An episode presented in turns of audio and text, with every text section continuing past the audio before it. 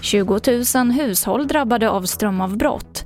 Tre personer knivskurna på vandrarhem. Och ny norsk lag mot retuscherade foton.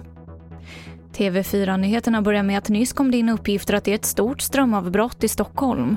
Enligt företaget Ellevio så ska nästan 20 000 hushåll i Hässelbyområdet vara drabbade. Man vet inte vad det här beror på men tekniker jobbar nu för att lösa problemet. Och under tiden så kan strömmen komma och gå. Det här skriver elleverantören på sin hemsida.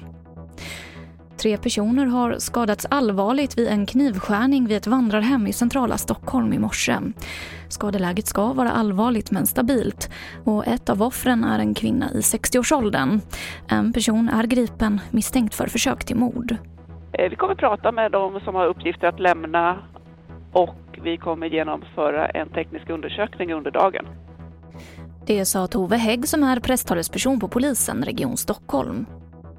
Forskare varnar för en internationell hälsofara sedan antibiotikaresistenta bakterier hittats i olika sorters av rå hundmat.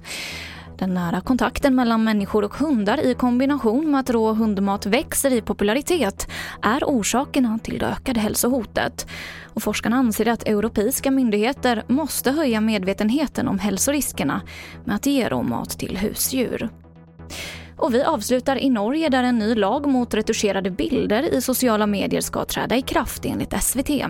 Lagändringarna röstades igenom i norska stortinget nyligen och handlar om att retuscherade kroppsbilder som används i reklam måste innehålla en särskild markering.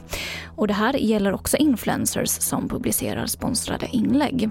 Och syftet med det här är att minska spridningen av skeva kroppsideal. Och det här var det senaste från TV4 Nyheterna. Jag heter Emily Olsson.